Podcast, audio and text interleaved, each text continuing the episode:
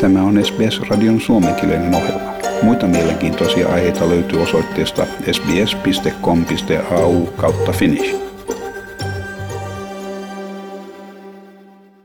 Drinkin tai parin hyötyä senioreille selvittävän Monash-yliopiston johtaman tutkimuksen tuloksia on hiljattain julkaistu. Yksi raportin tekijöistä oli Monash-yliopiston julkisen ja ennaltaehkäisevän terveydenkoulun apulaisprofessori Joanna Ryan. Hän sanoi, että terveisiin yli 70-vuotiaisiin henkilöihin kohdistetussa tutkimuksessa havaittiin kohtuullisen alkoholin käyttön liittyvän usean riskitekijän vähenemiseen ja parempaan sydämen terveyteen. So we found that in a study of older individuals who were healthy older individuals aged 70 years and over, that moderate alcohol consumption was associated with a decreased risk of dying from any causes and better heart health. Tähän tutkimukseen osallistui yli 18 000 ihmistä Australiasta ja Yhdysvalloista. Heidän keski-ikänsä oli 74 vuotta. Tutkimuksen perusteella suositellaan alkoholin terveelliseksi määräksi 5-10 vakiodrinkkiä viikossa, eli käytännössä yksi tai kaksi lasia päivässä. Apulaisprofessori Ryan kertoo, että tutkimuksessa keskityttiin kohtuulliseen alkoholin käyttöön ja suhteellisen terveisiin ihmisiin. This was a group of individuals who had reached 70 years. They were in relatively good health. Um, they probably had a lot of other uh, good health behaviours.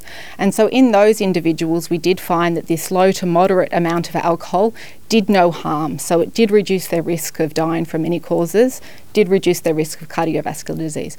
But we really can't conclude anything about heavy alcohol drinking, and we know from other studies that heavy alcohol drinking is detrimental.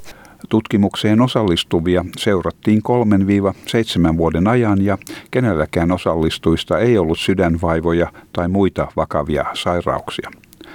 Kuitenkaan tutkimuksessa ei selvitetty, miksi alkoholi näytti vähentävän sydäntautien määrää. Professori Ryan sanoi, että aikaisemmat tutkimukset osoittavat, että punaviinistä löytyvät antioksidantit saattavat olla hyödyllisiä, mutta että näitä löytyi myös hedelmistä ja vihanneksista. Sydänsäätiön Julie Ann Mitchell sanoi, että alkoholia ei pidetä osana tervettä ruokavaliota ja että tässä jutussa mainittua tutkimusta tulisi lähestyä varauksin. Jos ihmiset noudattavat järjestöjen kuten National Health and Medical Research Councilin sekä juuri mainitun sydänsäätiön eli Heart Foundationin antamia ohjeita, nimenomaan kohtuullista alkoholin käyttöä suositellaan ja jos et tähän asti ole käyttänyt alkoholia, ei ole mitään syytä aloittaa nyt. We have to interpret the findings cautiously, um, and certainly any one study does not justify a change in um, recommendations or views. Nonetheless, um, I think that if people stick to the advice of the NH and MRC and indeed the Heart Foundation's own alcohol and cardiovascular health guidelines, then drinking alcohol in moder- moderation is recommended, and certainly if you don't drink alcohol, there's not a reason to start. Näyttää olevan niin, että monet alkoholin käyttöön tottuneet australialaiset todella noudattavat kohtuullisen käytön suositusta. Tässä muutaman aussin mielipiteitä asiasta. I love red wine.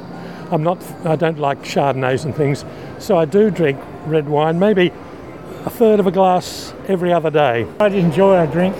Where I come from, Mildura, and it's always hot up there. And if I do a day's work, I like to have a couple of stubbies. We eat as well. That's why we drink and eat. We don't get And drunk. That's, we- we're just in for pleasure, and uh, we don't. We feel good. Tämän jutun toimitti SBS-uutisten Gloria Kalash. Tykkää, jaa ja ota kantaa. Seuraa SBSn suomenkielistä ohjelmaa Facebookissa.